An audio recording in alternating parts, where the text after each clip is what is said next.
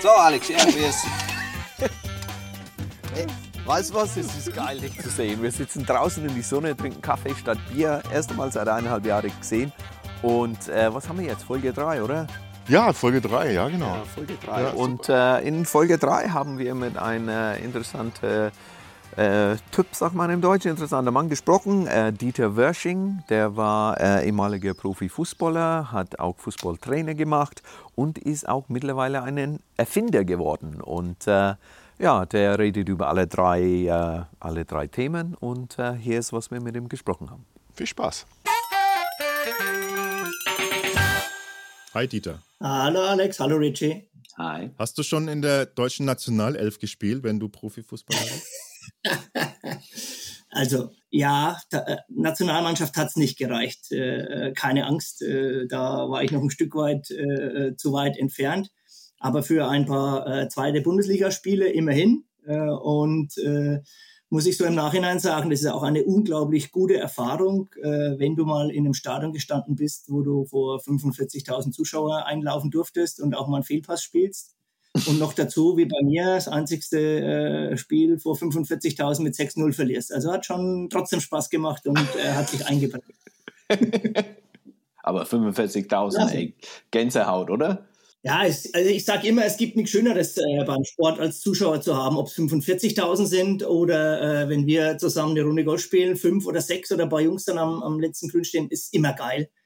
Äh, aber es ist schon besonders, äh, wenn es 45.000 sind, wobei du nimmst es auf dem Platz nicht so wahr. Du hast einen unglaublich hohen Geräuschpegel, ja, mhm. das ist klar, das hast du einfach, also damals waren ja noch Zuschauer erlaubt, im Moment ist es ja leider nicht so aber äh, du siehst nichts, weil du bist ja trotz, äh, dass wir den Arsch voll bekommen haben, bist ja trotzdem konzentriert und fokussiert eine, eine Zeit lang über das Match und äh, du merkst es beim Einlaufen, merkst es in der Halbzeit, wenn das Spiel unterbrochen ist, wenn du wieder rauskommst aus der Kabine und dann äh, zum Abpfiff. Aber ansonsten nimmst du das so drumherum gar nicht so extrem wahr. Echt? Das, das finde ich super interessant eigentlich, weil ich meine, viele in den Medien und in der Presse oder Kommentator, die reden von das äh, Heimvorteil und äh, das, das zwölfte Mann ist die Zuschauer, wie die pushen die Mannschaft voran und, und mit der Atmosphäre, dass es bringt die Mannschaft zu einer anderen Level und so weiter. Aber ähm, kann es schon sein dann, dass das, das, äh, ja, die hören das nicht so oder die, die sind voll in dem Spiel konzentriert, dass das eigentlich keinen Effekt hat? Du bist natürlich konzentriert und fokussiert, aber die, den Geräuschpegel und äh, die Anforderungsrufe, die Pfiffe und alles, das nimmst du schon wahr, ein Stück weit unterbewusst. Und äh, es ist schon ein Vorteil. Das siehst du zum Beispiel jetzt auch während der Pandemie, äh, dass wir deutlich mehr Auswärtssiege haben. Mhm, genau. Als Heimsiege. Also ich habe jetzt keine Statistik da, aber das müsste man wirklich mal ausarbeiten. Äh, es ist ein Riesenvorteil, dass du zu Hause in deinem Stadion spielst. Du darfst am Abend vorher zu Hause übernachten in der Regel du kennst die Kabine, du kennst alle äh, Gegebenheiten, du musst nicht mit dem Bus anreisen, äh, du bist nicht in einem äh, Flugzeug unterwegs oder was auch immer, sondern du bist zu Hause. Aber äh, die, die effektive Wahrnehmung äh, dieser, dieser Fangesänge, ob die pfeifen, ob die äh, jubeln, was auch immer, ähm, muss ich sagen, klar nimmst du es wahr, aber du spielst meines Erachtens deswegen nicht besser und nicht schlechter. Wow. Meine ich. Okay. Okay. Wow, das finde ich super interessant. Wie lange ist denn das jetzt her eigentlich, Dieter? Oh, das kann ich dir genau sagen. Das war die Saison 2000, 2001 äh, in der zweiten Bundesliga.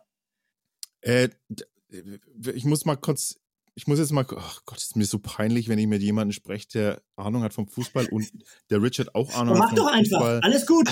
Und ich bin ja der einzige Noob, äh, der, der immer die doofen Fragen stellen muss. Na, deswegen sind wir da, weil es gibt sicherlich Leute, die keine Ahnung Perfekt. von Fußball haben. Und Alex, ich meine, ich werde Dieter nachher auch erzählen, ich habe Dieter zum Clubspiel gebracht vor zwei Jahren. Ja, und ähm, er hat. Dieter ein, zum Clubspiel? Also ich habe Alex zum Clubspiel, sorry, vor zwei Jahren gebracht. So. Alex und ich sind zum Clubspiel.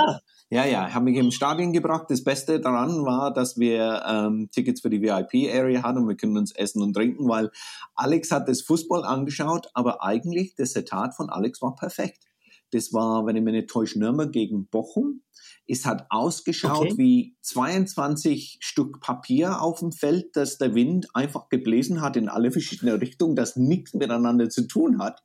Und so hat Alex das beschrieben. Da hat das Spiel angeschaut und hat gesagt, keine Ahnung vom Fußball, aber das schaut so aus, als ob die überhaupt nicht miteinander spielen und ob die überhaupt nicht connected sind. Und ich habe es einfach umgedreht und gesagt, Alex, das stimmt, das war so grottenschlecht, dass die null Verbindung miteinander. So, deine Wahrnehmung für Fußball ist schon da, Alex.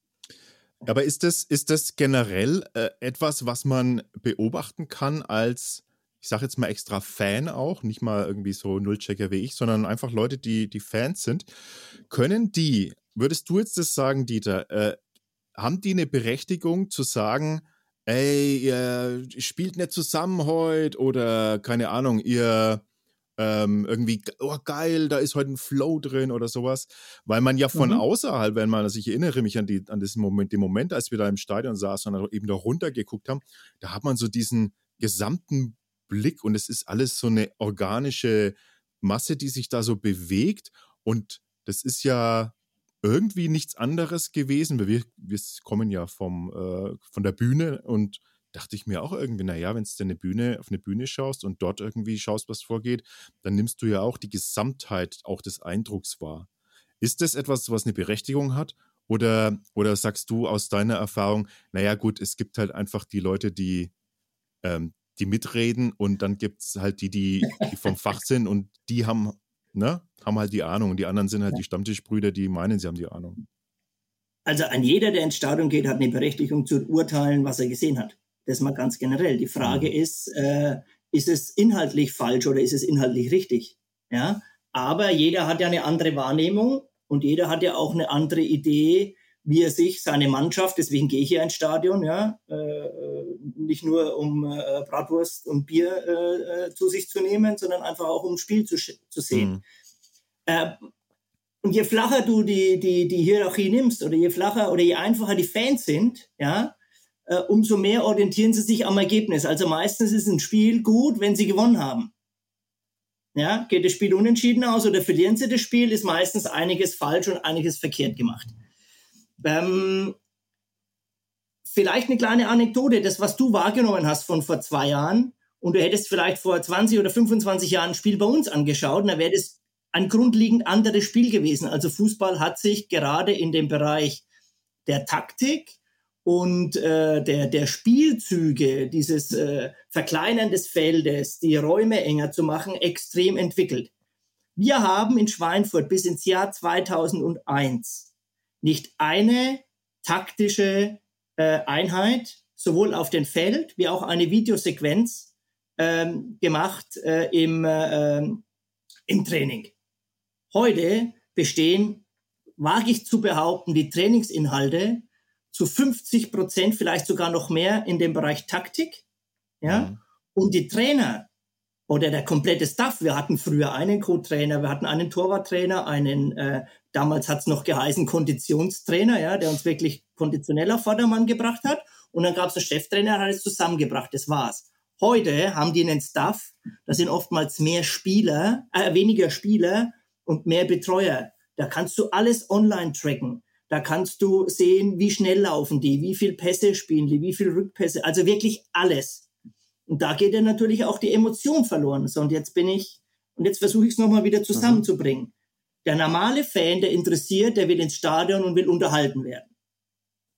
Ja, jetzt habt ihr wahrscheinlich, wenn es beim Club war, ein Spiel erwischt, was gerade gegen den VfL Bochum vielleicht nicht ganz so intensiv und nicht ganz so schön war, am Ende vielleicht noch 0-0 ausging. Nee, ich nicht, Club, Club hat verloren natürlich. Noch dazu, okay. Ja, aber was ich damit sagen will, jeder Fan hat die Ansicht, das Spiel zu sehen, wie er das möchte. Und das Recht hat er übrigens auch, der Fördereintritt bezahlt. Hm. Hm. Ein Trainer, ein Ex-Spieler oder gar jemand, äh, der äh, auch mit Fußball als äh, anderer äh, Zuschauer damit auch sein Geld verdient, äh, der hat eine völlig andere Sichtweise auf das Spiel, als es äh, dann der normale Fan aufnimmt und aufsaugt. Dazu vielleicht ein kleiner Hintergrund. Ich war Trainer bis 2014 in, äh, bis zur vierten Liga und äh, habe danach äh, nichts mehr gemacht als Trainer. Und bei mir hat es eineinhalb Jahre gedauert, bis ich wieder ganz normal mich in ein Fußballspiel oder Fußballstadion setzen konnte, ohne das Spiel nicht als Trainer anzuschauen.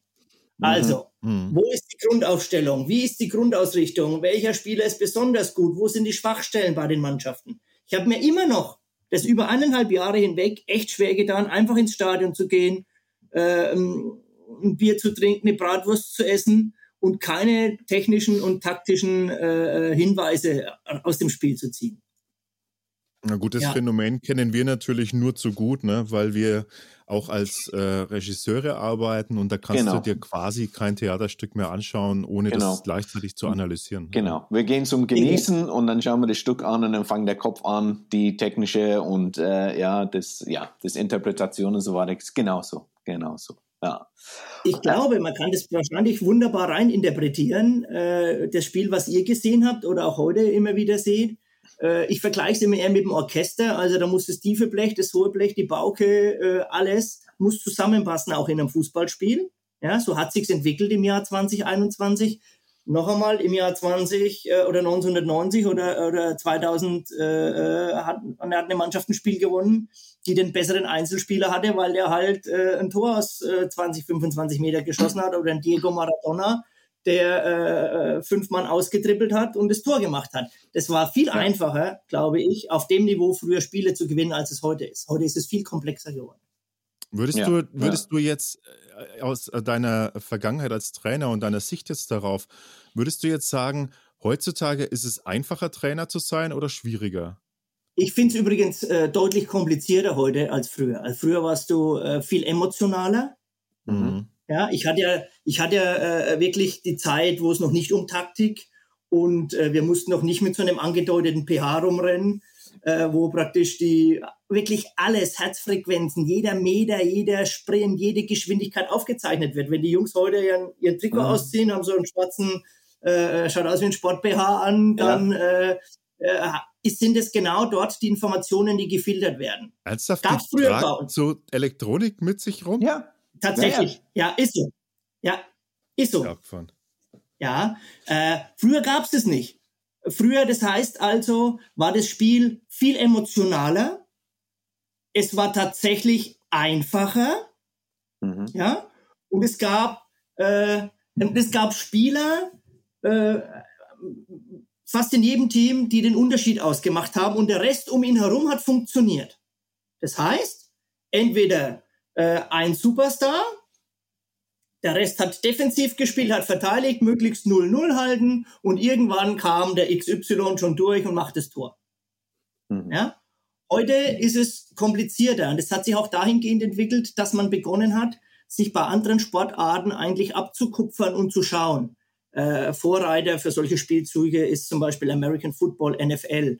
Ich weiß, Richie liebt äh, äh, Cricket oder liebt auch äh, ähm, Australian Football. Also die sind viel weiter. Die Deutschen haben angefangen, äh, mit einem Herrn Peters mal äh, das zu kopieren und haben es übers Feldhockey reingebracht, diese Spielzüge. Mhm. Ja, äh, um zu sehen, okay, A spielt zu B, B zu C, der wieder zu D und dann versucht man das ganze Spielfeld irgendwie ein bisschen äh, äh, zu bewegen, bis ich dann vorne bin, weil ich habe ja, und das ist gleich im Gegensatz zu früher, die Aufgabe, da vorne steht ein Tor mit einem Torwart drin und da muss ich den Ball reinschießen. Also das Ergebnis ist geblieben.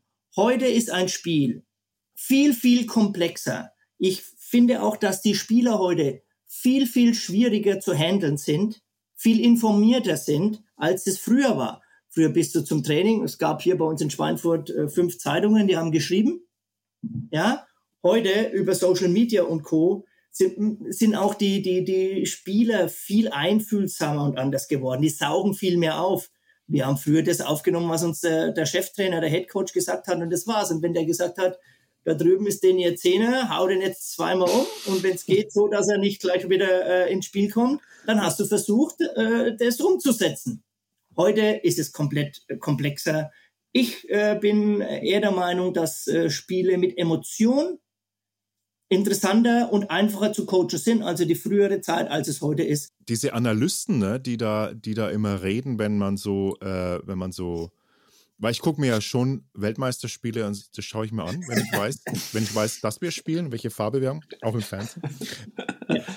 Nein, ich, ich, muss dazu sagen, ne, dass ein falscher Eindruck entsteht. Äh, da bin ich dann aber schon halt voll drin. Ne? Also ich bin dann, ich verstehe zwar überhaupt gar nichts äh, von der von der Technik irgendwie und von von dem Background irgendwie, aber ey, ich bin ja dann derjenige, der auf ja. dem Sofa sprengt irgendwie und oder sich hinterm Sofa versteckt, wenn es brenzliche Situationen gibt. So einer bin ich dann.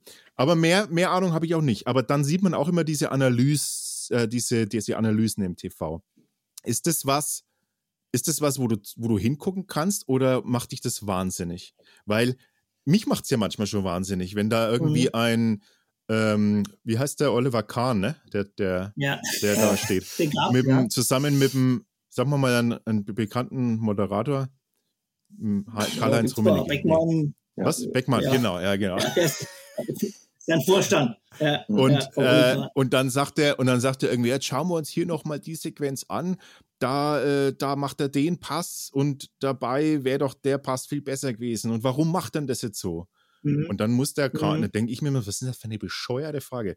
Ähm, das kann man natürlich fragen, ja. aber was willst du denn darauf antworten? Naja, hat halt eine Fehlentscheidung gemacht oder was? Ja. Und dann ist der Kahn immer so, ja, also man hätte ja schon den Pass machen können, aber den anderen auch. Und äh, das ist halt immer in der Situation schwierig zu. Das, die geben Antworten, die völlig normal sind, nämlich, ja, es ist halt eine spontane Hundertstel Sekunden Reaktionssituation. Er hat halt von mir so entschieden und so entschieden. Macht dich das auch wahnsinnig? Vor allem, es bringt ja nichts. Die analysieren ja immer nur nach hinten. Ja. Genau. Ich vergleiche es jetzt einfach mal mit der Börse. Wenn ich wüsste, oder die Analysten an der Börse, kannst du übrigens wunderbar vergleichen mit, mit Fußball. Ja? Da steigt der Bitcoin auf 50.000 Dollar. Und dann sagen die, um Gottes Willen, äh, vorneweg, eine eindeutige Aussage kriegst du nie, der geht auf 100.000 Dollar. Aber tatsächlich ist er eine Woche später bei 40.000 Dollar. Dann stellt sich ja derselbe Mann hin und Analyst und versucht dir zu erklären, wieso das passiert ist. Und genauso ist es beim Fußball. Es gibt vorher natürlich, heute im Fußball nennt man es Matchplan. Früher haben wir gesagt, ist die Taktik, ist mhm. übrigens nichts anderes. Mhm. Ja? Und dieses, um deine Frage zu beantworten, dieses ständige auf einem Spiel, auf eine Situation rumgehacke, wir haben es ja gehabt, das Thema, du spielst da vor 45.000 Leute, nimmst das natürlich schon wahr. Ja? Manche sind nervös, Manche macht's geil zu sagen, war super, ich spiele von einer ausverkauften Arena für 40.000 oder für 100.000. Mhm. Wiederum andere brauchen Beruhigungspillen, können den Abend vorher nicht schlafen, können nichts essen. Andere freuen sich auf solche Spiele. Das macht übrigens den Unterschied zwischen einem, Regionalligaspieler und einem äh, Topspieler aus. Das ist nicht mehr, ob der den Ball stoppen kann, schneller oder langsamer rennen kann, sondern das sind dann wirklich, äh, ich glaube auch Oli Kahn hat es mal gesagt, äh, unser Erfolg spielt sich zwischen beiden Ohren ab und es ist so. Die sind ja. dann einfach Brains, die sind einfach noch besser. Dieses ständige um ein Spiel herum, ja, äh, vorher eine Dreiviertelstunde, das ist der Matchplan.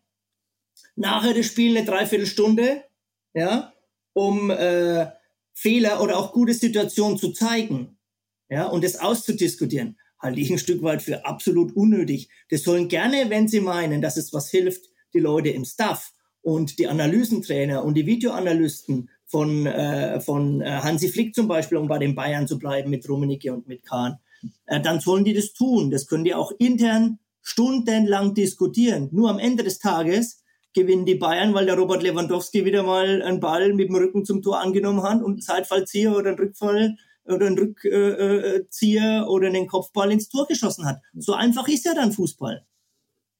Ja, einer sagt immer, Fußball ist kompliziert, ich sage, Fußball ist einfach. Du musst ein Tor mehr schießen als der Gegner. Genau. Und so war es früher genau. zu 100 Prozent. Und so ist es übrigens heute immer noch zu 100 Prozent. Der Weg dorthin wird nur viel äh, komplizierter gemacht. Zu dem Trainerthema hätte ich noch zwei Fragen, aber jetzt äh, ja. erstmal, Richard, hast du noch was? Was sind das? Die Kategorie ja, natürlich. Ich habe äh, schön zugehört, weil es ist, ähm, äh, ich finde es super interessant, weil klar, ich kenne euch beide und ähm, Alex ist, äh, ja, du sagst das Unwissen von Fußball, aber du hast einen Punkt gesagt.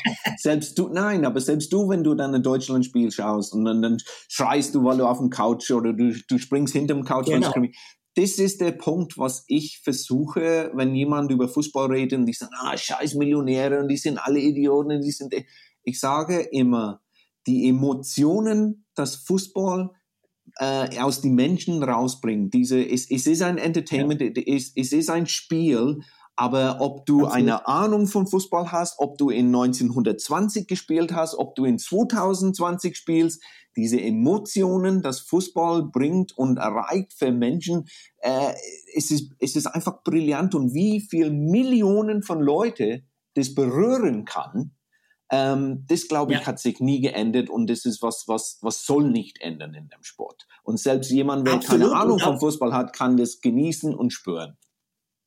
Und das, Alex, du hast eben ja gesagt, und man darf das nicht verdiskutieren. Man braucht also weiterhin diese Emotion. Und ich, ich gehe sogar noch einen Schritt weiter, Richie. Milliarden Menschen auf dieser Welt. Und weißt du was?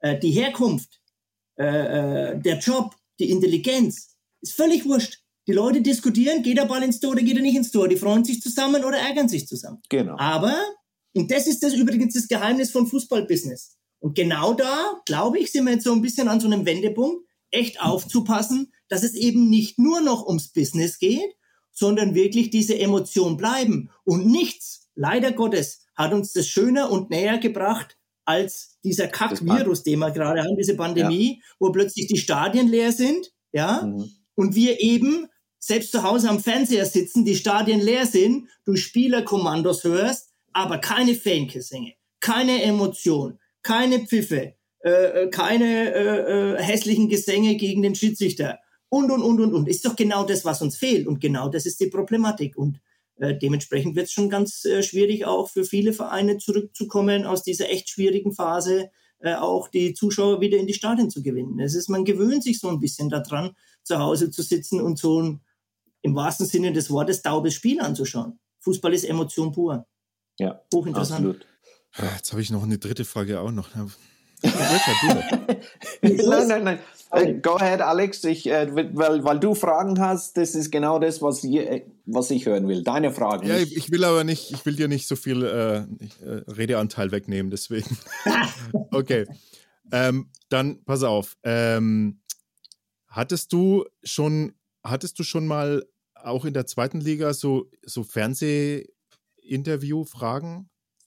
Musstest du dich mit Fernsehsendern ähm, am Feld beschäftigen?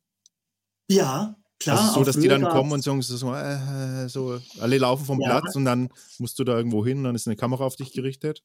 Ja, ja, früher war das viel einfacher. Früher ist der Reporter zu dir gelaufen auf dem Feld noch äh, und hat gesagt, hier bitte ein Interview. Und dann hast du dich hingestellt und hast erzählt. Gibt es diese, Deswegen, gibt's diese Scheiß, Scheißfragen nur in der ersten Liga oder gab es die auch in der zweiten Liga? Die gibt es übrigens. Also, Du gehst bis ganz runter in die C-Klasse. Wenn du hier in Stammheim die Spielkreisliga Fußball spielst und gehst danach in die Wirtschaft und da steht einer mit seiner Weinschorle, fragt er dich auch, wieso hast du den Pass denn von rechts nach links gespielt und nicht geradeaus in die Linie? Oder wieso ja, hast du auf den Pfosten geschossen und nicht ins Tor? Ist das, dasselbe, nur ohne Kamera. Die besten, also die allerbesten Fragen sind dann tatsächlich für mich immer die Fragen so, ja, also Sie, Sie haben jetzt ja 4-0 verloren ähm, ich kann mir vorstellen, dass es, also dass sich das jetzt emotional ja. nicht gut anfühlt. Wie fühlen Sie sich jetzt? Ja. ja. Also das kann also, auch nur jemand, mal bitte. kann jemand stellen, der Aber noch nie müssen, verloren hat. Die müssen es doch in der Journalistenschule ins Hirn geschissen haben. Also wer, wer, wer, stellt denn bitte solche Fragen? Wo lerne ich denn das, so eine Grütze ja. zu fragen? Ja, aber weißt du, was der Hammer ist, Alex? Die Spieler heute da musst du mal beobachten. Wäre auch was für dich, äh, äh, mal zu gucken. Die sind die trainiert, was die sagen. Die, die, gehen alle erst in die Kabine.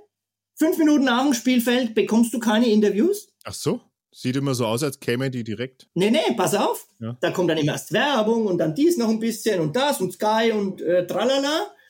Dann kommen die zurück, werden natürlich vor die Werbetafel gestellt. Mhm. Und jetzt in der Pandemie ist es ganz interessant. Immer rechts oder links von dieser Werbewand steht übrigens der jeweilige äh, äh, Speaker oder Stadion äh, oder, oder Spielerbetreuer. und bei unangenehmen Fragen antwortet der dann und dann nimmt er die zur Seite und vorher wird abgestimmt, was gefragt werden darf und nichts dazu und nichts dazu im Vertragsinhalt und, und alles reglementiert. Ernsthaft? Und das, es ist alles reglementiert. Da darf niemand mehr sagen, ihr könnt mich jetzt mal am Punkt, Punkt, Punkt, Punkt, ja. Punkt und überhaupt. Der Trapattoni hat es gemacht und dann war es alles geändert. Ja? Ja, gibt's nicht mehr. Früher Gibt's bist du dahin, warst stinkesauer, hast so einen Hals gehabt. Äh, wenn mich ein Reporter, ne, nach dem 6-0 in Hannover damals gefragt hat, wie ich mich fühle, ne, hätte ich meine 18er Alustollen äh, in den Arsch getreten, das sage ich dir. Ja, aber okay, alles klar. Also das ist, das ist tatsächlich dann, da ist so viel Business dann drin, dass das ja. komplett ja. reglementiert ist.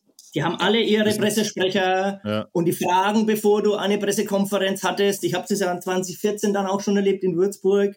Du bekommst vorher einen Fragenkatalog von den Journalisten zur Verfügung gestellt und kannst wirklich äh, sogar deiner Assistentin oder wen auch immer die Fragen geben und bitte schreib mir die Antworten.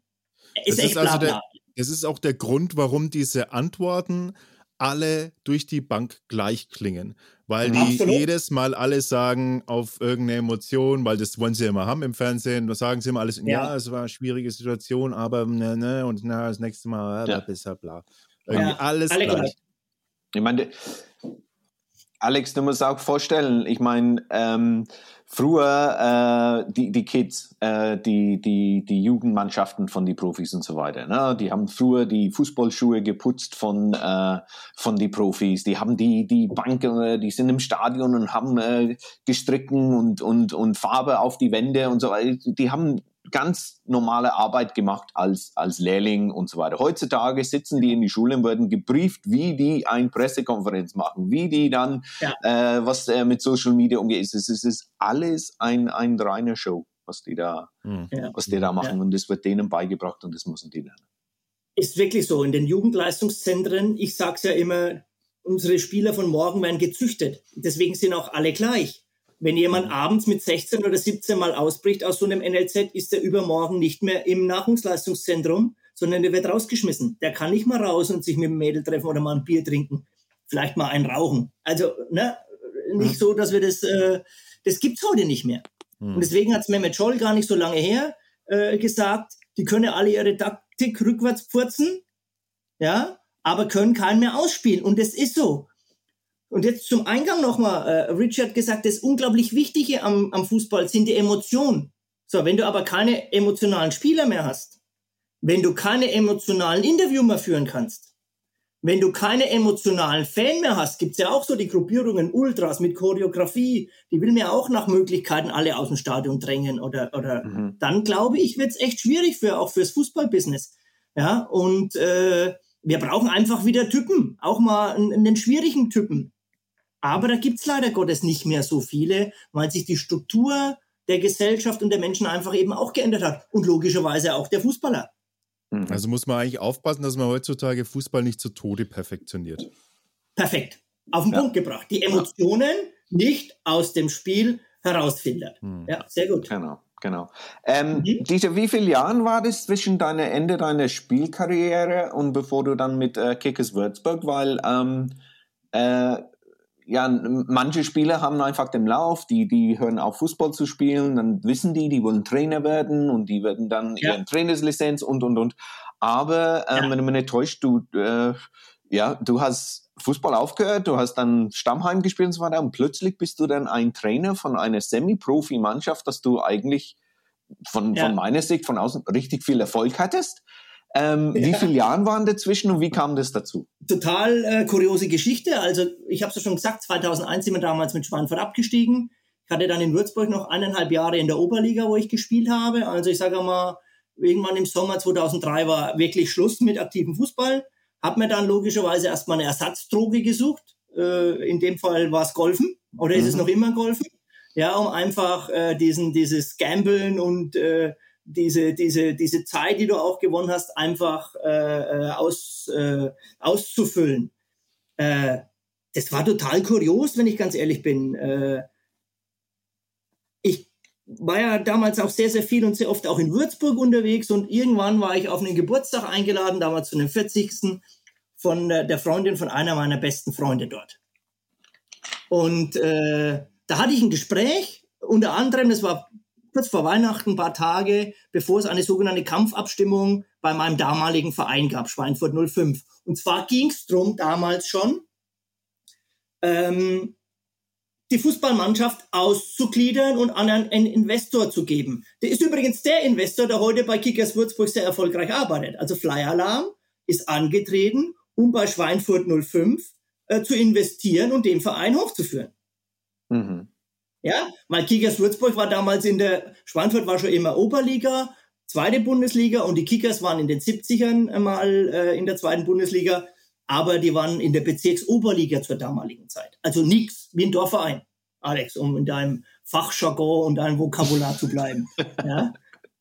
ähm, dieses Gespräch habe ich mitbekommen, damals auch Thorsten Fischer, und er sagte zu mir, wir sehen, nächstes Jahr äh, gehen wir mit den Schweinfurter noch. Ich sagte, Thorsten, ich kenne den Verein, du hast die falschen Leute eingepackt. Hast die Politik eingepackt und, und, und, und, und, aber nicht die handelnden Personen emotional im, äh, im Vorstand und Co. Ja? Und hat die Abstimmung verloren.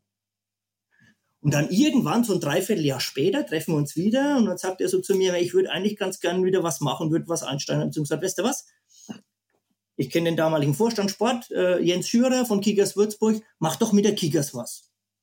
Man ist ein Verein, der liegt am Boden, ist wahrscheinlich viel günstiger einzusteigen. So ist es gekommen. So, und dann äh, eine total kuriose Geschichte. Irgendwann äh, sind die dann tatsächlich zusammengekommen, Jahre später, nur um zu sagen, okay, hier ist der Thorsten Fischer, hier ist Fly Alarm, hier hast du mal 10.000, 50.000, äh, 100.000. Jeder Verein hat ja kein Geld gehabt damals oder hat ja kein Geld. Und äh, die Kickers waren dann damals in der Landesliga.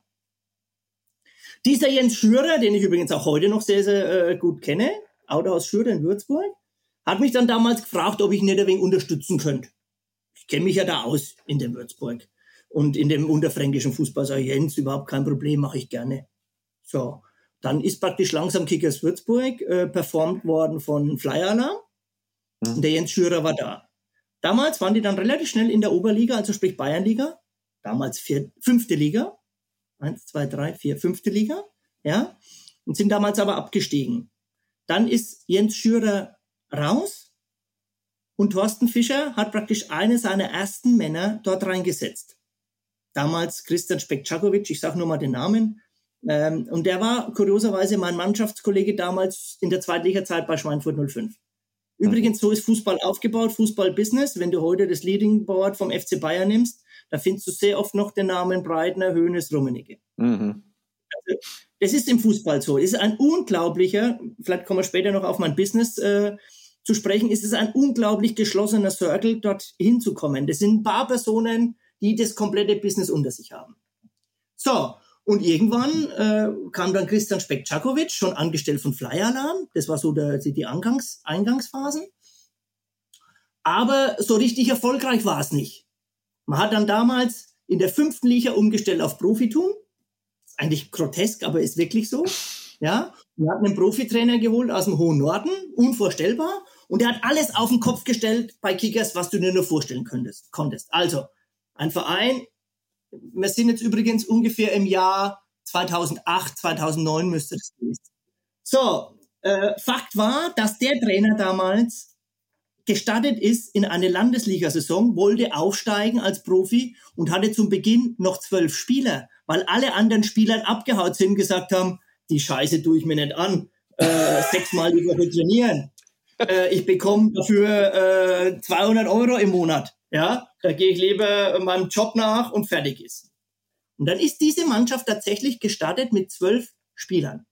Damals als Aufstiegsfavorit in der Landesliga. Welch Wunder, nach acht Wochen äh, äh, gibt es einen Anruf bei mir. Dr. Ich war dann schon offiziell Berater des Vereines, also nicht nur Christian Spekczakowitsch, sondern hat mich dann schon offiziell ein bisschen mit reingedrückt. Und dann fragte die mich, äh, ey, wir haben keine Mannschaft, kannst du uns nicht wenig helfen? Also ja, ihr seid lustig, jetzt haben wir Ende August, da ist die Wechselfrist zu Ende, es wird aber schwer, ne? Viel Zeit haben wir nicht mehr, gehen wir mhm. mal ran an den Speck. Lange Rede, kurzer Sinn. Keiner war mehr zufrieden im Fußballverein mit äh, dem damaligen Trainer. Name war Predrag Utschulak, kommt aus dem hohen Norden. Und äh, an eines Abends war ich eingeladen zu, zu unserem damaligen Präsidenten, Dr. L. Michael Schlagbauer. Habe mich einfach eingeladen zum Essen und gesagt, alles klar, ich komme. Bin ich hingefahren zu ihm sitzen wir an einer schönen Tafel, war da Vorstand Sport, Vorstand äh, für die Anlagen, Vorstand Finanzen, der Thorsten Fischer damals als Geldgeber und der Präsident. Dann sitzen wir so da, essen schön und sagt, ey Männer, was habt ihr hier vor? Sagt, ja, es ist so und so und wir müssen was ändern. Also wir müssen wirklich was ändern. Äh, was wollt ihr denn ändern? Sagt er, äh, wir müssen den Trainer entlassen, wir haben eine ganz schlechte Stimmung im Verein und überhaupt. Dann sage ich, da bin ich mit euch d'accord. Können wir aber erst machen, Männer, wenn wir eine klare äh, Strategie haben, wer neuer Trainer wird.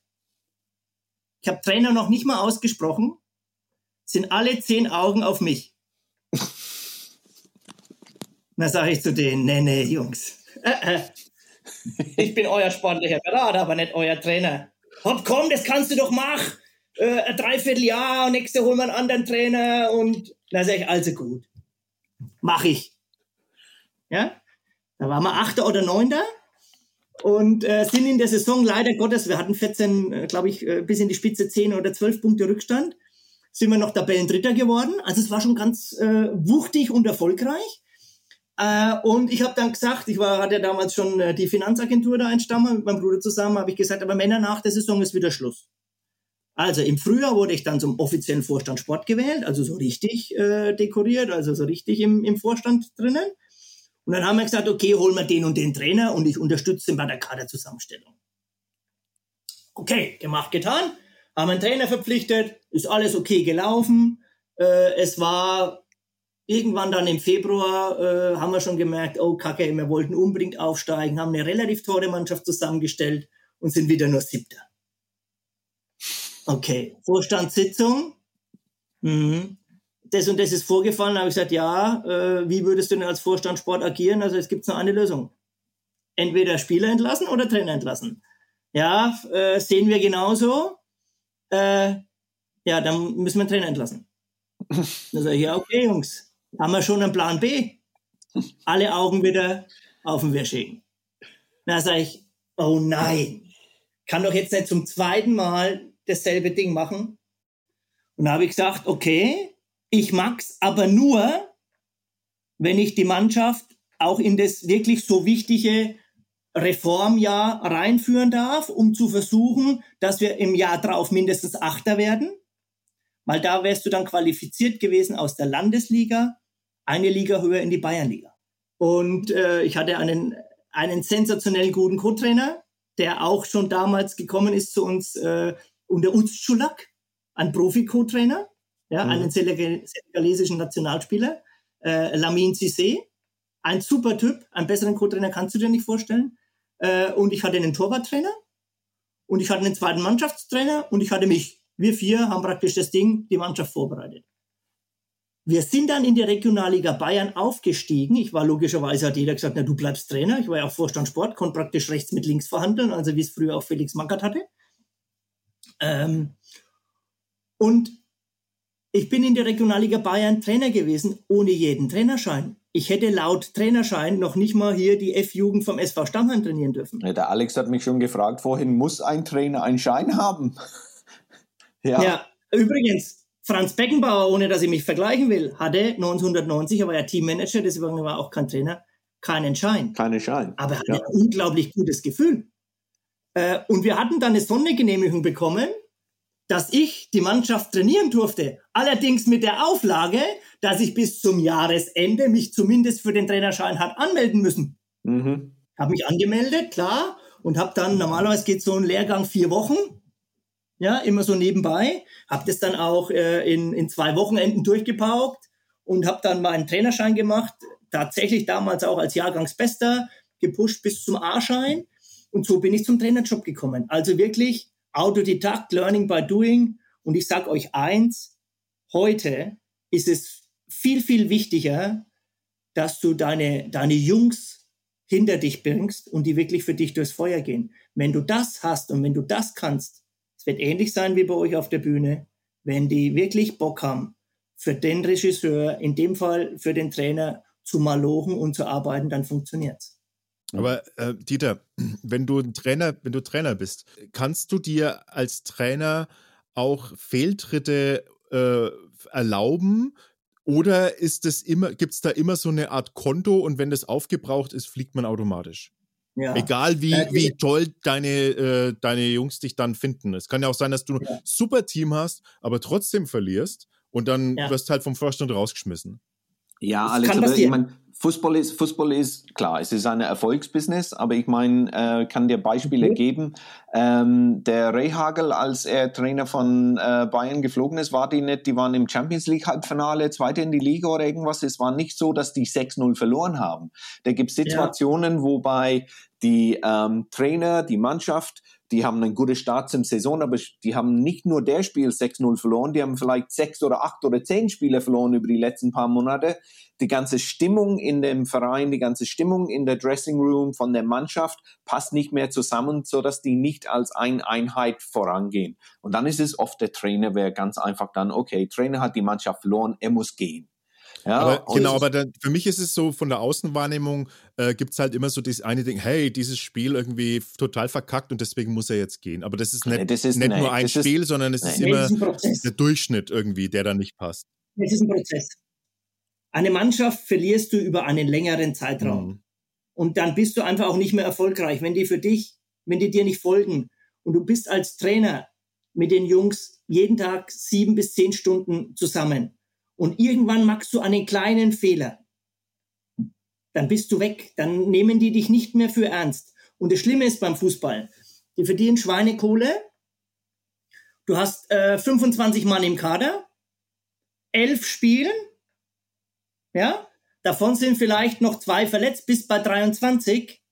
Dann hast du zwölf Spielern, jedes Spiel, wo du sagen musst, eigentlich bist du zu schlecht, Du bist entweder gar nicht im Kader, das heißt, du darfst gar nicht mitfliegen oder mitreisen, oder du sitzt auf der Ersatzbank. So, und jetzt hast du einen Spieler mit 21 Jahren, der 7 Millionen Euro verdient, netto, ja, der sagt zu dir, weißt du was, Trainer, leck mich doch am Arsch. Was machst du denn dann? Ja, und das sind so die Prozesse. Du hast unglaublich viele Gruppierungen, einen unglaublich harten Wettbewerb den Jungs untereinander, ja, und wenn du da einen kleinen Fehler machst, kannst du diese Jungs nicht mehr hinter dich bringen und nicht mehr dominieren und nicht mehr äh, zu vollem Leistungsniveau bringen. Der Trainer ist übrigens, sag ich, immer verantwortlich, ob eine Mannschaft gewinnt oder verliert. Das ist Fakt. Ja, in England ist es noch viel ausgeprägter, weil da sind ja die sogenannten Teammanager oder die Manager, die sind praktisch dann auch Sportdirektor und Trainer in einem. Und du wirst das Phänomen äh, von extrem erfolgreichen Trainern, die dann nach einem gewissen Zeitraum mit einer Mannschaft nicht mehr zurechtkommen, immer wieder haben. Das liegt aber daran, dass du in einem gewissen Zeitraum, wie jetzt zum Beispiel kleines Beispiel Jürgen Klopp bei Liverpool, ja, der gewinnt die englische Meisterschaft nach äh, äh Jahrzehnten, er gewinnt die Champions League und plötzlich verliert er sechs Spiele am Stück. Und Mo Salah zu Hause und ein Mo Salah äh, geht vom Platz und checkt nicht mal mehr mit ihm ab. Von einem halben Jahr hat er den in den Arm genommen, hätte ihn am liebsten geknutscht. Ja, drei Jahre lang ja. haben die äh, sich äh, so warm. Ja, Aber das ist dann so ein Prozess und da weißt du genau, wenn dir nur 99 Prozent dieser Mosala auf dem Platz lässt und nur ein Prozent seines Herzens nicht mehr für Jürgen Klopp schlägt, dann funktioniert es auf diesem Niveau nicht mehr. Mhm. Dann können die zusammen nicht mehr erfolgreich sein. Dann geht er am Abend im Firmino noch eine Pizza essen oder ein paar, paar Nudeln dann reden die darüber und dann hat er plötzlich auch noch ein halbes Prozent weniger im Tank. Ja. Dem Fall im Herz. Und dann passieren solche Sachen, äh, was beim Fußball äh, äh, nur so zu erklären sind, dass du am Ende des Tages deine Jungs leider Gottes verlierst. Das ist krass, ja. ne? Das ist krass. Ja, und dann ist man fertig mit dem Trainer da sein und überlegt sich, so, jetzt, durch die, jetzt geht's erstmal in die Südsee, oder? Hm? Na, na, eher, oder na, auswandern oder was, was, wie geht's weiter? Deine Station äh, war eine andere. Ja. Weil wir jetzt immer von den Leuten den Mund wässrig gemacht haben, du bist Erfinder und die fragen sich alle jetzt schon, was hat er denn erfunden? Was hast du denn erfunden? ja, ähm, es ist relativ, das ist tatsächlich einfach. Man, das Gute ist ja oftmals so einfach. Wir haben ja eben lange über Fußball gesprochen. Und ich glaube, die Wertigkeit der Spieler konnten wir herausstellen. Und es gibt aber beim Fußball elf, die sind auf dem Platz. Mhm. Und dann gibt's noch zehn weitere, plus Trainer, plus Staff, plus Physiotherapeut, die sitzen bei Wind und Wetter immer draußen auf der Ersatzbank. Mhm. Ja? Ähm, und ich habe damals im Jahr 2017 ein Fußballspiel im Fernsehen angeguckt. Äh, es war nach Weihnachten. Und habe damals den Weltmeister, vielleicht kennst sogar du ihn, Thomas Müller, ja, 2014 Weltmeister geworden. Und er war damals, ich glaube, unter, unter Van Gaal war der nicht so erfolgreich und hat nicht so oft gespielt. Und saß auf der Ersatzbank und geschützt mit einer Wolldecke. Und irgendwie hatte ich eine Eingebung oder einen Stich in mein Fußballerherz und denk mir, oh mein Gott, wieso sitzt denn der Thomas Müller, der Hero, der Weltmeister, ja, hockt der da wie mein Kumpel beim SV Stammheim, der Julian Hering, und friert sich da draußen den Arsch ab, wobei der Thomas Müller Millionen verdient und einen millionenschweren Marktwert hat, also Kapitalschutz. Und äh, beim Julian, okay, ist es halt so. Und dann habe ich tatsächlich, ja, dann habe ich tatsächlich die Idee gehabt, die Spieler vor Kälte zu schützen. Aha. Ja, und im ersten Step war es relativ schnell klar, es musste was sein, was die Füße warm macht und die Beine. Fußballer spielen wir nun, nun mal mit ihren Beinen. Und einmal ging es darum, dass sie sich A nicht auskühlen, B nicht so verletzungsanfällig sind und C praktisch auf der spielfeldgerichteten Seite unserer Infrarotheizung, die wir dann entworfen haben, praktisch auch eine neue Werbefläche für die Spieler kreieren. Mhm. Das heißt, du kannst da drauf eine Werbung machen, wenn du heute ein Spiel vom FC Bayern München mal im Fernsehen anschaust und da steht eine große Audi-Werbung direkt vor den Spielern dann versteckt sich dahinter praktisch äh, meine Idee oder unsere Technik. Juhu, noch mehr Werbung. Juhu, noch mehr Werbung. Einer muss das ja bezahlen, die Idee. Okay, das, äh, wie muss man sich das vorstellen? Also, die sitzen auf so, ich fasse nochmal zusammen. Du hast quasi ja. eine Heizung für äh, die, das Personal außerhalb des Spielfeldrands entwickelt. Nicht für die oh. Zuschauer, sondern für die Leute, die noch zum Fußballspieler zugehören, die, Coaches, Spieler, genau. ähm, Auswechselspieler, solche Menschen. Perfekt. Genau. Und ähm, das sind keine, das sind nicht einfach nur so wie vom Auto, so, so beheizbare Sitze, sondern das ist, äh, das ist, wo kommt die Hitze her?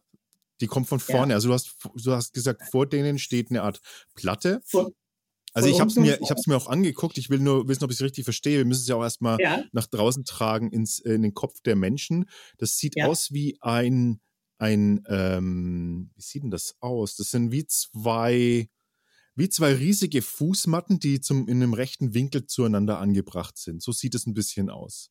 Ja, und, ja, könnte man könnte man so. Die eine und das ist die die eine äh, Unterseite ist quasi die Seite, wo man seine Füße drauf hat.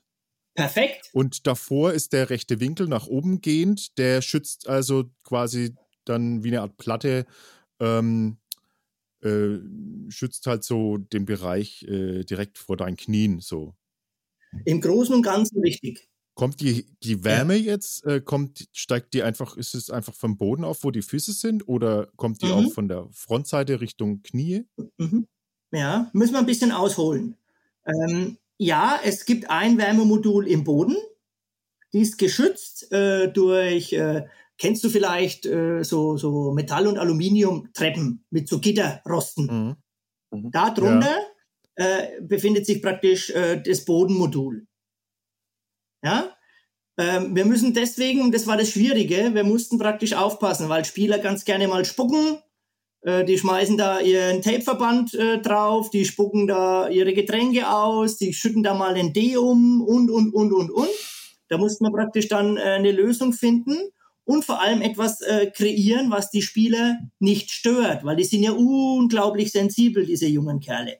Ja, das heißt, es durfte kein Licht her, es durfte kein Luftzug her, es durfte kein Geräusch her, es durfte kein Geruch her. Ja, wir mussten also eine neutrale, Wärme kreieren, welche du auch in einem riesig großen Raum, ein Fußballstadion ist ja riesig, ja, und die Ersatzbank ist ja kein geschlossener Raum. Das heißt, wir mussten eine Strahlenwärme, äh, mehr oder weniger äh, Erfindung war der Kälteschutz, aber wir brauchten ja auch ein, äh, ein, ein Medium, welches äh, ja auch die Spieler aufwärmt. Und damit haben wir dann sowohl im Boden als auch vorne in der Front, ich nenne es immer die Wand, ja, du hast es eben richtig äh, gesagt, zu Spieler gerichtet. Dort befinden sich praktisch wetterfeste und extrem leistungsstarke Infrarotheizungen, welche über Lichtwellen transportiert werden. Ja, also die Wärmestrahlen. Das musst du dir vorstellen, als wenn du im Sommer auf dem Gletscher hockst. Du hast das Gefühl, es hat 20 Grad, aber um dich herum ist 0 Grad. Na du, was jeder, was jeder kennt, Infrarotwärme äh, kennt jeder von der von, ähm, von äh, wenn man in den Metzger bist, da wo du deinen warmen Leberkäse kriegst, da liegt der drunter. Das sind Infrarotlampen. Perfekt. Die sind natürlich etwas kleiner und wir mussten auch äh, etwas finden, was die Spieler praktisch nicht ablenkt. Das heißt, ohne Licht, ohne alles. Es gibt ja auch in Kneipen so Infrarot äh, A-Strahler, ja, die extrem heiß machen, wo es äh, die letzten Haare vom Kopf brennt. Ja? Mhm. Kurioserweise am Kopf frieren wir ja seltenst. Ja? Könnte man sich ja eine Mütze aufsetzen oder wie du lange Haare tragen. Ja, dann geht da die Hitze nicht weg.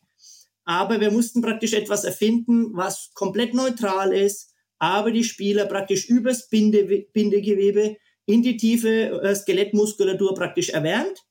Theoretisch könnten die Spieler von der Bank aufspringen, könnten ins Spielfeld gehen.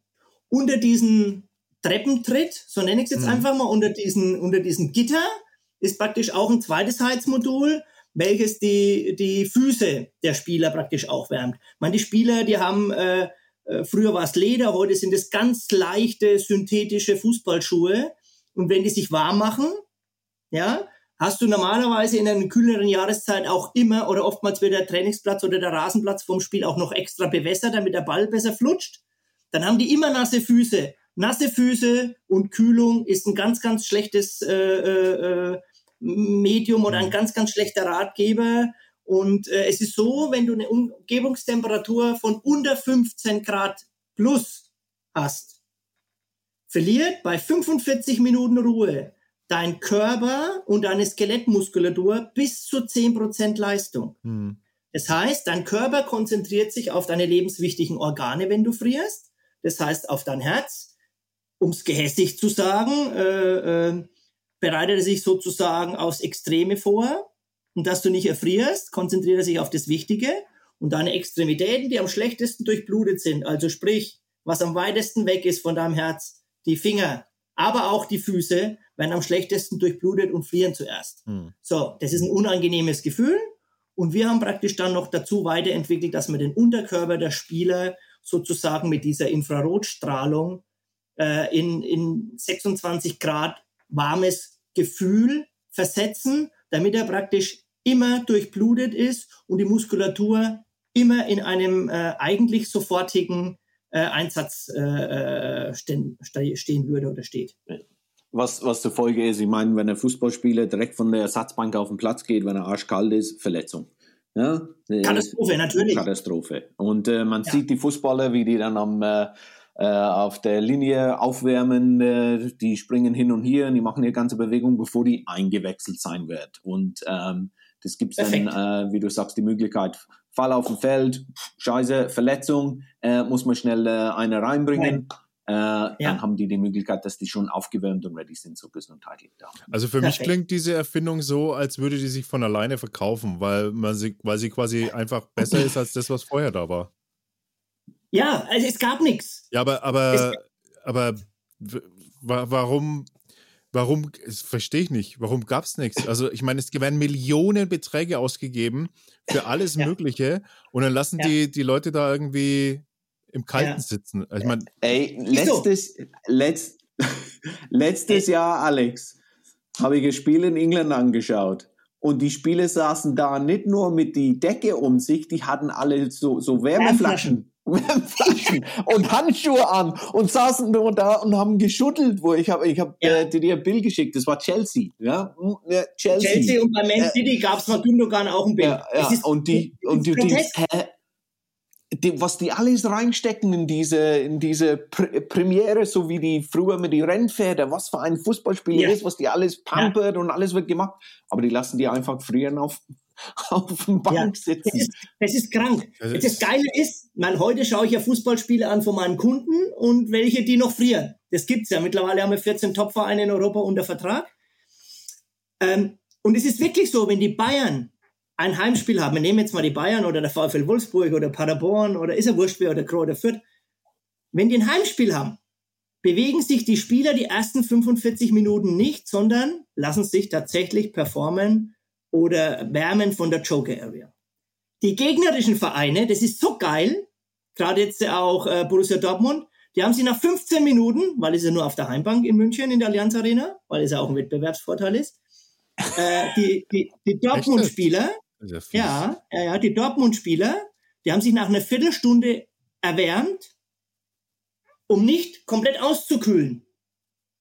Ja, äh, mhm. ist immer so geil, kannst du immer wunderbar erkennen, äh, welcher Verein hat äh, eine Joker Area oder welcher auch nicht. Du hast jetzt gerade gesagt, unter Vertrag, ist das ein Leasing-Modell? Geht so und so. Weil äh, kann ich mir doch auch einfach kaufen, oder? Ja, klar. Und hinstellen. Und in eine Steckdose ja, stecken. Perfekt. Plug und mit dem Handy also, steuern. Rein und los geht's. Nein, so weit sind wir noch nicht. Äh, wir haben tatsächlich die von den Profis, die sind natürlich steuerbar und alles. Das mhm. ist, ist klar. Aber wir haben ja dann dieses eigentliche Heizmedium innen, diese Infrarotplatte, die wir ja entwickelt haben für die Profis, auch wetterfest gemacht haben, haben wir logischerweise weiterentwickelt, äh, auch für den, für den Customer. Ich habe zum Beispiel zwei dieser Platten unter meinen Gartentisch, abstrahlend Richtung Boden. Und wenn du da im Sommer bei 15 Grad äh, äh, sitzt, gegrillt hast, die Sonne geht unter, um dich herum hat es nur noch 15 Grad und schaltest äh, äh, dann diese beiden Heizplatten ein und hast an deinem Oberschenkel und an den Füßen 30 Grad, dann hast du so viel Durchblutung, dass du obenrum auch nicht mehr frierst. Das ist wirklich, das ist wirklich krass. Mhm. Äh, und dementsprechend mhm. haben wir es jetzt dann auch entwickelt. Und äh, pro Jahr verkaufen wir auch schon ein paar tausend Stück an, an große äh, Discounter oder an Elektrogroßhändler. Ich also hab, ist ein echtes Business geworden. Ich habe gelesen, der, äh, der Hofer, äh, in, also der, der österreichische Aldi hatte da irgendwas im Sortiment. Das ist leider nicht mehr drin, sonst habe ich nicht ja. mehr gefunden. Aber auf, äh, auf, auf, deiner Website oder auf eurer Website, ist das, bist das du alleine oder seid ihr ein Team? Ich bin tatsächlich äh, als Erfinder oder das Patent halte ich tatsächlich alleine.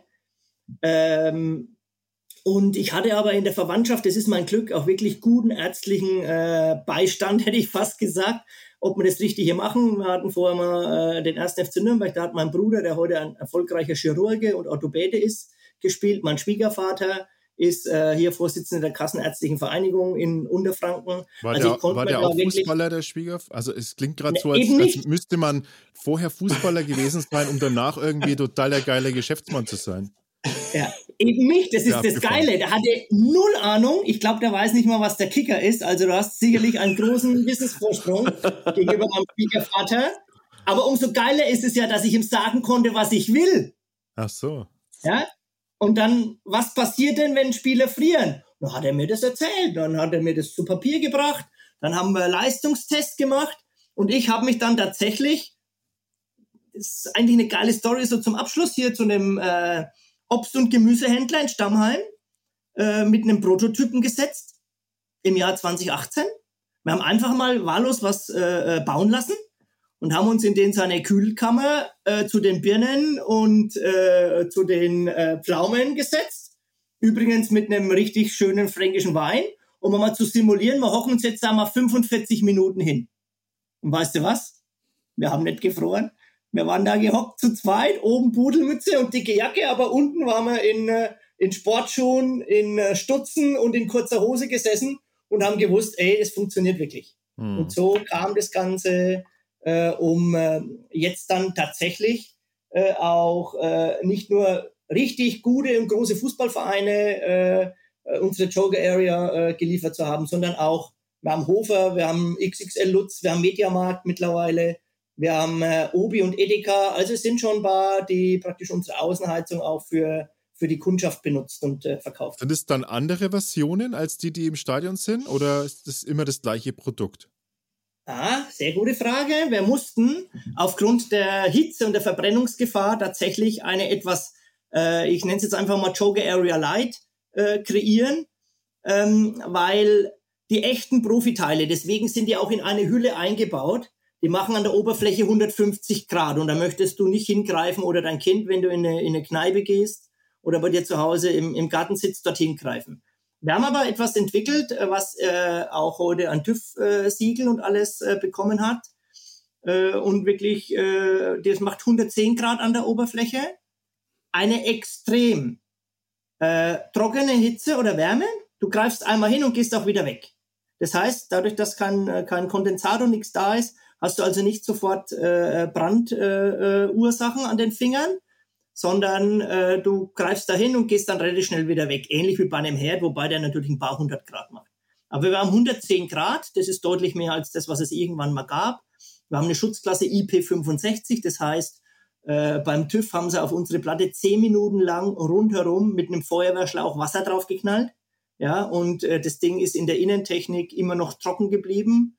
Und äh, das waren so eigentlich die großen Herausforderungen, ähm, äh, dann auch für den Customer-Markt oder jetzt im Moment haben wir auch extrem viele Anfragen vor der, vor der zweiten Welle von Gastronomen. Ja, weil die können natürlich mhm. wunderbar auch ihre Außensitzplätze. Und äh, wir haben jetzt erst wieder äh, die Verhandlungen auch geführt mit einer sehr, sehr großen äh, Nürnberger Unternehmen, die extrem äh, viel Performance auch machen für Gastronomen und Hotels, ja, mit der Erwin Müller Group. Äh, und äh, ja, jetzt geht's tatsächlich, diese Außenheizung der Profis wird so langsam äh, erwachsen und findet auch seinen Platz im, im normalen Leben. Mhm. Wie, viel, wie viel Watt Stromverbrauch hat denn das Teil? 0,9 kW, also 900, 900 Watt. Watt. Das ist ungefähr ein Drittel von diesen Heizstrahlen, die du von den Decken kennst. Mhm. Ja, und äh, wir erwärmen äh, äh, tatsächlich nicht die, äh, nicht die Umwelt, sondern dadurch, dass eine Wellen äh, äh, über die, über die ähm, äh, Lichtwellen, die Wärme transportiert wird, äh, haben wir also keinen, äh, logischerweise keinen CO2-Ausstoß. Und wenn du mit einem äh, Ökostrom arbeitest, hast du praktisch auch eine wunderbare Ökobilanz, ähnlich wie die eines Elektroautos. Also 0,9 kW also ist für die Stunde echt relativ wenig. Das sind quasi so ähm, für 90 Minuten jetzt, äh, fußballmäßig gerechnet, wären es so 30 Cent ungefähr, ne? Perfekt. Du hast recht. 26 Cent sind äh, äh, laut durchschnittlichen Stromverbrauch die Betriebsstunde für eine Stunde Jog Area oder Platte. Aber die Profis haben ja ein paar, ne? Die haben Boden und vorne und dann haben die ja 10 ja, Leute. Also ah, ich glaube, die können das leisten, ob das 26 oder 48 Cent ist, Jungs.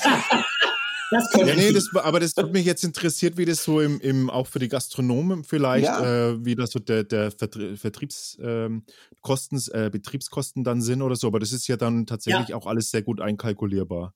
Weil das ist natürlich echt eine, also ich finde es für die Gastronomie, finde ich das schon interessant, ja, wenn, absolut, man, wenn man das vielleicht äh, tatsächlich auch in Außenbereichen dann auch so verbauen kann, dass das äh, was weiß ich, ja.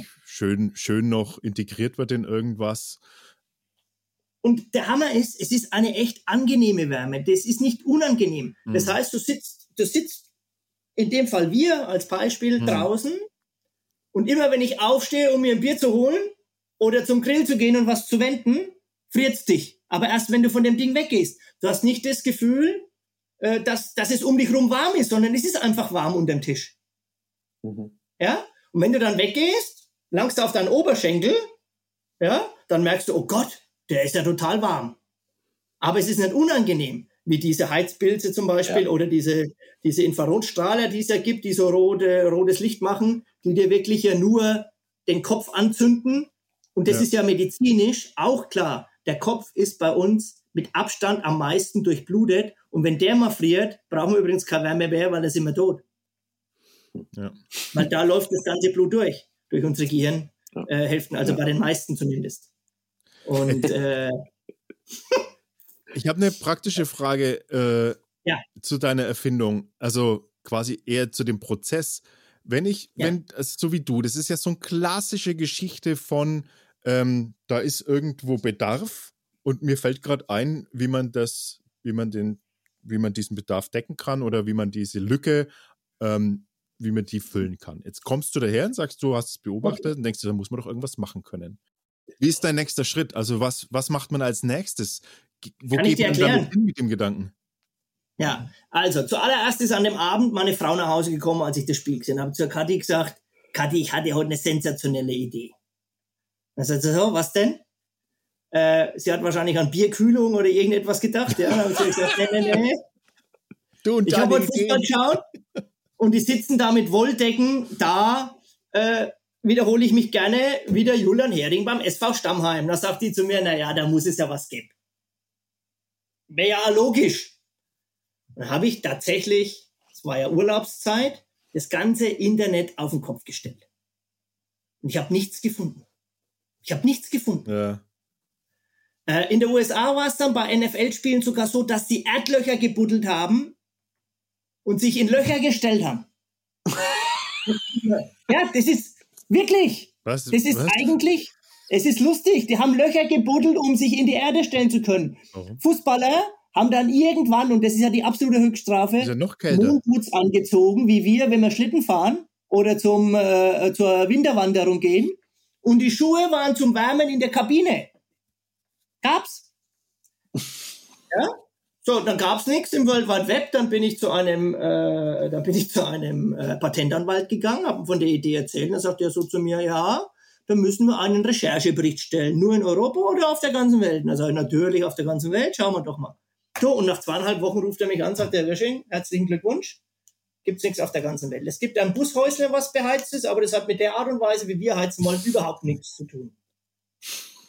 Und dann sagt er so zu mir, und dann sagt ja, was ist jetzt das Nächste? Und dann sagt er, jetzt brauche ich eine Skizze, eine technische Beschreibung, äh, wie wir das alles machen. Dann sagt er, wieso? Alles, was ich habe, ist, eine, ist eine Skizze, wo das Männle auf der Satzbank hockt und vorne ein L davor steht, wo Hitze rauskommt. Dann sagt er, ja, das, das müssen Sie mir jetzt schon machen. Und dann ging die eigentliche Arbeit los. Dann ging es los, mit dem Schwiegervater zu sprechen, mit meinem Bruder. Die Idee, dass es auch klappbar ist, weil ja viele mhm. Vereine zum Beispiel in ihrem Stadion spielen, äh, wo sie gar nicht, wo, was in das Stadion gar nicht gehört. Ja, wie hat der BSC? Die spielen geliehen oder gemietet im Olympiastadion. Ja, dann muss das Ding ja eine halbe Stunde oder Stunde nach dem Spiel wieder weg sein. Und das waren dann die Anforderungen, die kannte ich dann schon und dann haben wir die zu Papier gebracht. Es gab eine zehnseitige PDF am Ende des Tages bei der Patentanmeldung und äh, haben heute äh, für äh, Europa, Russland, China, USA,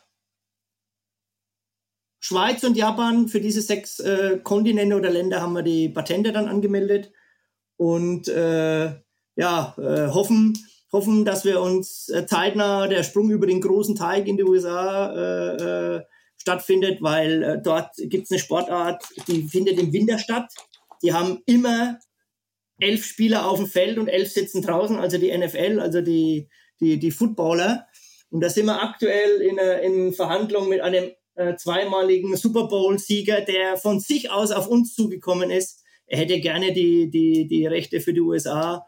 Und ich wünsche mir nichts mehr, als dass wir nächstes Jahr äh, im Winter Super Bowl anschauen können, bei den Packers oder bei wo auch immer äh, und äh, vielleicht eine, eine oder andere Joker Area über unseren jetzt dann Partner oder Vertriebler in die USA dann auch exportieren können. Das wäre natürlich, das ist dann so der nächste Step und dann muss man echt sagen, oh Kacke, äh, die Idee ist dann wirklich nach drei, vier Jahren vielleicht auch schon in den USA angekommen. Das wäre dann äh, echt spannend. Da müssen sie übrigens auch keine Erdlöcher mehr buddeln, das ist eh viel gescheiter. Herzlichen Glückwunsch, ey. Das ist echt eine, ja. echt eine geile Erfolgsgeschichte.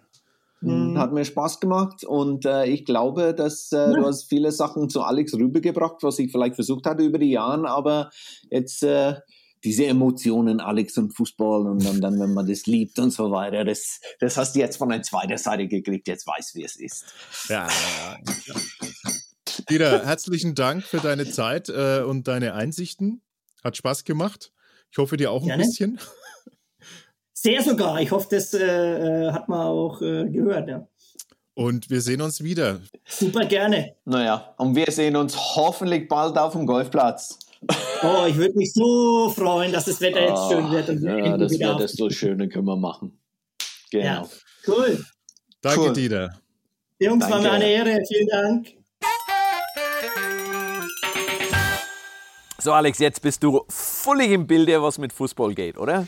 Ja, ich habe so ein bisschen, ich habe so ein bisschen Bammel gehabt vor der Aufnahme heute, weil ich wusste, dass natürlich das Thema Fußball so, so im Vordergrund steht und äh, ich, ich vielleicht nicht so viel dazu beitragen kann. Das war so meine große Angst dabei.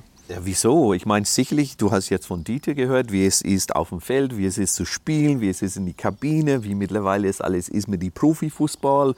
Du hast schon ein paar äh, äh ja, von deinen Fragen beantwortet. Ja, aber gekriegt, du, du hast ja, ja gehört, das, also das, das waren ja recht blöde Fragen auch dabei von mir. Aber insofern, Warum aber der Dieter hat zum Glück immer gesagt, nö, äh, das ist auch gut, wenn man das nochmal erklärt. So. hat er schon, hat er schon. Aber ich meine, warum ist eine Frage blöd, wenn man eine Frage hat? Das heißt, es ist einfach äh, nicht unbedingt dein Thema. Fußball, das ist uns klar, dass du nicht ein großer Fußballfan so wie ich. Ähm, und du hattest Fragen und äh, die sind alle berechtigt. Die sind, äh, hast du die EM angeschaut die letzten paar Wochen? Ja, ich habe mitbekommen, dass irgendein großes Fußballereignis war. Ja, hast du mitbekommen, Das ja? war die EM, ja. Das, ja, so viel wusste ich dann schon. Ja. Und du hast mitgekriegt, dass Deutschland oft im Schwarz gespielt haben, sodass du für die Schwarzen jubeln könntest, nicht nur für die im Weiß, oder? Und in welche Richtung? Tatsächlich habe ich nur ein Spiel gesehen und da waren sie weiß. Da waren sie weiß. Gegen wem haben sie gespielt? Ja, gute Frage. Was? Ungarn? Ähm, ich glaube, die waren im Weiß gegen Ungarn. Da haben gegen sie irgendwas Frankreich? mit vier noch was gewonnen. Was war das? Oh, das war gegen Portugal dann. Portugal? Okay. Ja, die haben gegen Portugal. Ja, du hast die besten Spiele von Deutschland angeschaut. Ja, aber ich habe es nur, ich hab, bin vor der Halbzeit noch äh, weggegangen. Dann. Weggegangen. Also wir hatten, war das war so ein Public Viewing im Biergarten. Mhm. Und es war irgendwie dann, naja, wir haben uns dann weggesetzt und haben lieber in Ruhe ein Bier äh, genossen und ähm, haben im Hintergrund gehört und dann noch eins und dann war irgendwie klar, okay, wir wissen immer, wie viel es steht. Aha, okay. Aber äh, ja. Aber, aber du kannst jetzt mittlerweile verstehen, die Passion, die Leidenschaft, dass jemand für Fußball hat, wenn du selber nicht für Fußball diese Passion hast. Aber verstehst du jetzt noch, warum Leute das für, für, für sich so, äh, so wichtig finden? Verstehe ich schon. Also ich habe es auch verstanden. Aber ich äh, muss sagen, jetzt aufgrund so der aktuellen Ereignisse, die jetzt wieder waren, äh, fehlt es mir halt dann doch wieder das Verständnis. Wie meinst du, dass die ganzen Zuschauer im Stadion waren? Ja, diese, äh, diese und so weiter. Nee, diese ganze Geschichte da mit England und Fans. Also die ganzen äh, Tweets und alles Mögliche, was die, die Jungs gekriegt haben nach dem Spiel. Ja, ich meine aber leider, da gibt es immer welche Idioten. Ja, aber das Egal, sind schon ganz schön viele Idioten, ja, findest du nicht? Nee, okay, wenn du sagst, okay, ganz schön viele Idioten. Ähm, ja wurscht, das sind, Land. Also das sind zu viele Idioten in jedem ja. Land. Ja? Aber wenn du die Statistik anschaust, ich glaube, da waren irgendwie äh, auf Twitter irgendwas so 850.000 Tweets nach dem Spiel. Äh, England gegen Italien im Finale. Mhm. Äh, und davon war ungefähr 1016 was äh, äh, Richtung Rassismus oder Richtung ähm, äh, schlecht gegen die Spieler war. Was eine Prozentzahl von, was weiß ich, ein Prozent war oder so. Ja, wenn es überhaupt. Und ähm, klar, 1016 ist viel zu viel. Aber dadurch, dass Problematik für mich heutzutage ist, warum gibt gibt man diese Leute, diese Plattform, warum nicht über die äh, 849.000 positive, dankbare äh, Tweets und dankbare ähm, äh, Meinungen von wie geil, schöne Monat, dass wir haben, haben. Vielen Dank für eure Leistung, super, dass ihr uns dann zum Finale endlich gebracht habt. Was für eine geile Stimmung im Land nach der Pandemie. Alle diese positive, natürlich kann man nicht alle 849.000 erwähnen, aber warum dann erwähnt man die? Und das, glaube ich, ist ein, ein, ein äh, bisschen ein Problem der Presse. Klar sind die da, die müssen äh, ausradigieren. Und, und äh, gestern hat zum Beispiel in England der, der, Boris Johnson bedroht, Twitter, Facebook, Instagram und so weiter, dass er 10% von ihrem Weltumsatz als Strafe verlangen würden, wenn die nicht endlich einmal ähm, wenn die nicht endlich einmal äh, das machen, dass wenn jemand sowas wie äh, äh, rassistische Tweets oder so äh, Kommentare äh, gegen Minderheiten und so weiter, dass wenn diese Plattforms das nicht sofort wegnehmen und diese Leute sofort sperren, hat jetzt die äh, Regierung bedroht, 10% ihren Jahr, Jahresumsatz weltweit als Strafe zu nehmen. Ob er das überhaupt umsetzen kann, keine Ahnung. Aber es ist das erste Mal, dass ich gesehen habe, dass eine äh, Regierung richtig Druck an denen gibt, weil die Technik ist da. Ja? Ich finde es absolut scheiße, dass Leute anonym online gehen kann, diese Kommentare loslassen kann. Und diese äh, Firmen, wer Milliarden Umsätze machen, ja, haben nicht die Möglichkeit, so, oh, wir wissen, wer das war. Ja, aber es hast du ja immer bei den, äh, bei den Social-Media-Plattformen so ein bisschen das Problem, dass du immer abwägen willst äh, zwischen Meinungsfreiheit und, äh, und, und, und Rassismus. Und natürlich musst du dir mal überlegen, ähm, da bräuchte sie erst, also klar, die muss man in Verantwortung äh, nehmen, äh, großen Companies, Facebook und Co., ja, Twitter und Co. Aber ja, ein Stück weit ist es dann doch schon immer wieder auch, ähm, schon auch zusätzlich so eine gewisse, sage ich mal, so eine so ein Überblick über die Gesellschaft, so ein Stück weit.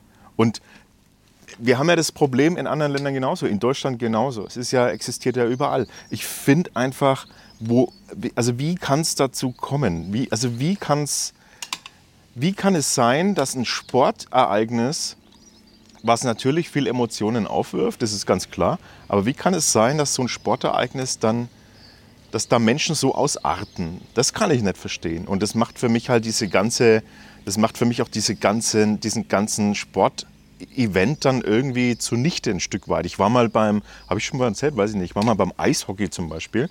Ähm, also war jetzt, erwähnt, ja. das hat nicht nur was mit Fußball zu tun. Da war es genauso. Da kamen die gegnerischen Mannschaften rein irgendwie und dann haben die immer im Chor geschrien, du Arschloch und solche Sachen. Das, das kann man machen, weil man es vielleicht witzig findet, aber es ist halt nicht witzig irgendwie. Das, kannst, das, ist, das ist halt einfach nur, Nein, das ist halt einfach nur nicht, unterirdisch. Ich, ich, glaube, ich glaube, Alex, dass das ähm, genau beim Sport ist, äh, ist äh, ein Moment oder ein Teil, wo genau diese Emotionen oder genau diese, ähm, diese äh, ich bin für diese Mannschaft und ich bin gegen diese Mannschaft, dass das ist genau eine Plattform, wo es dann rauskommen kann. Ja, ich verstehe es nicht, aber ich verstehe das eher, wenn es in diese Emotionen von Sport mal passiert, dass man die andere Mannschaft auspfeift oder die andere Mannschaft äh, ein wenig anbrüllt oder so. Ähm, ist es für mich vollkommen äh, unlogisch und, und, und uh, unfassbar, ähm, dass Leute das machen, einfach laufen auf die Straße, sehen jemand anders und äh, äh haben. Das ist dann für mich dann ein, ein wahre Tief in diese Menschen, wer dann äh, in einer Kneipe oder äh, wo diese Emotion nicht einmal da ist, die haben es einfach ein, ein ein, ein, ein Hass oder ein, ein äh, Denkweise, das ich überhaupt nicht verstehen kann. Mhm. Und ähm, ich glaube aber, dass meine Meinung ist, ist ganz einfach, dass wir sehen in der Gesellschaft. Wir sehen, wie viele Millionen, Milliarden Leute gibt es auf der Erde. Wie viele ähm, äh, Leute wohnen in einer Stadt und die Mehrheit wohnen in Frieden. Und das Mehrheit ist Millionen gegen immer wieder ein kleiner äh, Teil von Deppen, Idioten, egal welches Land, egal welcher Sport, egal welche Musik, egal, welche, egal was. Und die sind Minderheiten. Aber warum gibt man dieser Minderheit so eine große Plattform? Äh, ja, aber es, aber es hat doch auch was damit zu tun, dass man einfach auch dass man einfach auch entsetzt ist ein Stück weit darüber, dass es das überhaupt, dass es überhaupt so stattfindet. Also diese, dieses, äh, du kannst dir das auf alles sonst anwenden. Du kannst dir immer sagen, ja, come on, die paar, also die paar Rechten, die da irgendwie äh, da so, ein, so, eine Synagoge niedergebrannt haben, das sind doch bloß, also wenn man das mal hochrechnet, sind das 0,03 Prozent bloß. Ähm, das, also das, das finde das ich. Verstehe ich 100%. Das ist nicht mein Argument. Nee, nee, aber, aber ich meine, das allgemein ja? müsste man doch einfach hergehen und müsste sagen, nee, es ist schon auch richtig, dass äh, da einen Fokus drauf zu setzen und zu sagen so, hey Leute, das passiert und es ist nicht in Ordnung und da muss man was dagegen tun oder das, das kann so nicht sein. Da muss man vielleicht gucken, warum ist, warum, weil wenn sich das einfach so einschleicht und dann wird der Prozentsatz von 3%, dann werden es halt 4, dann werden es 5, dann werden es immer mehr. Ich meine, guck, guck, dir die AfD an, da hast du genau das gleiche Problem. Aber ja, am Anfang gesagt, ja, ja come on, nicht. Aber, nicht ernst nehmen, nee, aber so. Aber das, das, ich, ich bin völlig bei dir und es ist aber ich, mein Punkt ist, wo ist dann, okay, was weiß ich, sagen wir, okay, es ist passiert, sowas, äh, was du gerade als Beispiel gegeben hast. Klar muss erwähnt werden, klar muss die Lore wach sein, klar muss man dann äh, äh, äh aufpassen, dass es nicht wächst und wächst. Aber auf der anderen Seite dann bitte auch die äh, Tausende von gute Dinge erwähnen, also sagen, hey, weil leider manchmal komme ich im Gespräch mit Leuten und das Gefühl dann, mich gegen, was ich spüre gegenüber ist, die glauben, die Welt ist am Ende. Das ist alles, schau mal, was da alles passiert und schau, was beim Sport und schau, was im... Ja, sorry, ich sage, das ja. ist so ein kleiner Teil, dann schau auf die richtig gute Sachen auch und dann siehst du, ja. dass die meisten sind für äh, so, äh, äh Social äh, äh, Zweck da oder sind äh, gut miteinander und sie die positiv. Das ist überhaupt keine Frage. Das, das muss man, klar, ausgewogene Berichterstattung sowieso gut. Dass die Medien sich generell immer aufs Negative stürzen, weil es einfach größere Schlagzeilen macht, ist auch leider ein Problem.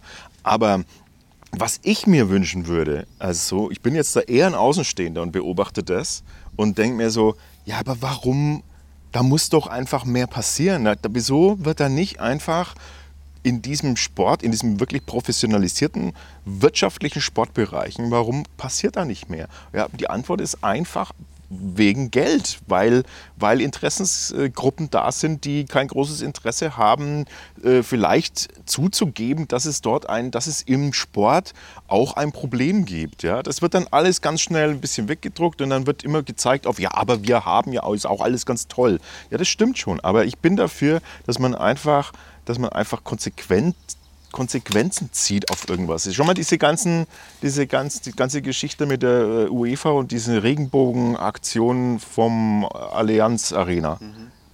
Das ist doch absolut lächerlich, was da ja, passiert. Absolut, aber ich meine, klar, UEFA, äh, genauso wie FIFA, leider hat eine Geschichte von Korruption und eine Geschichte von Leute, wer kommen an Macht in diese äh, Institutionen, wer, wie du sagst, äh, ja, einfach, es geht auf Geld und eigentlich es geht auf die, äh, für die eigene Tasche. Und äh, die, die nehmen ein, ein leichtes, also sagen, alles was politisch ist, ist, dürfen wir nicht im Fußball integrieren.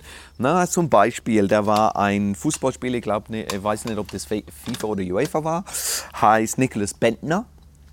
Und ähm, er hat äh, beim Torschießen gejubelt und hat die ähm, Branding von seiner Unterwäsche, was sein Sponsor wäre, von ihm gezeigt, als er die Tour geschossen hat. Schlagmethode, 50.000, 65.000 Euro Strafe gekriegt, weil er das gemacht hat. Ja? Und ein anderer, wer bewiesen rassistische Kommentare auf dem Feld gemacht hat, ja, äh, ein Fußballsperre, darfst nicht ein paar, paar Spiele spielen oder so, haben die nach irgendwann einmal. Diese ähm, Institutionen, das dahinter steht, sagen, politisch wollen die überhaupt nicht einmischen, das ist für Regierungen zu machen, aber wir haben unsere Regel, was Geld angeht, klar, absolut absolut ja, da musst, äh, Da musst du dir mal überlegen, dieser Sponsor von der Unterhose, der hat diese Strafe bereits mit eingerechnet in diese Werbung. Ja, da hieß es im Vorabgespräch wahrscheinlich, Hey, Eventuell Tor, haben die vielleicht 10.000, ja, ja, aber die haben vielleicht 10.000 gemacht, niemals 65.000. Aber weiß. das war eine, es war ein Beispiel. Nee, das negative, negative Publicity ja, ist auch Publicity. Absolut. Aber der Bentner ist keine äh, ähm, richtig große Fußballspieler, der so hohe Beträge für seine okay. Werbung kriegt und so weiter. Ich glaube, die waren geschockt und ich glaube, diese äh, äh, mhm. Strafe, das kam, war so hoch, dass dann jeder überlegt sagt, ey, wegen einmal zeigen ist es nicht wert, in Zukunft das zu machen. Mhm. Ja, das aber ich meine, es, es, es stimmt. Es, es, ich habe die Pandemie benutzt, um ein Story zu schreiben, das ich weiterentwickle im Moment. Ähm, äh, es hat eine Short Story und ich, ich, ich, überlege, ob ich das in irgendeiner Form als, ähm, als, als kleiner Buch oder als, als Hörbuch oder sowas mache. Und es geht genau um diese Thema. Ähm, diese äh, ja, scheinhaftes Loyalität im mhm. Fußball mhm. und diese Territorial Feelings, das man hat ähm, äh, im Fußball, äh, was ich überhaupt nicht verstehen kann. Na, ich gebe dir ein Beispiel, ich bin ein Leeds United-Fan. Leeds United sitzt in England, eine Seite von der Pennines, auf der anderen Seite von der Pennines ist Manchester mhm. United, mhm. eine der größten äh, äh, Mannschaften in der Welt oder in Europa, äh, auf alle Fälle in England. Und die sind größten Rivale. Und ich habe Kumpels, wer Leeds United Fans und die haben ein wirkliches Hass für Manchester United. Warum? Weil Leeds hasst Manchester United. Aber ist das nicht immer so in, bei Fußballgruppen? Klar ist es. Ich gebe dir nur Beispiele von, von.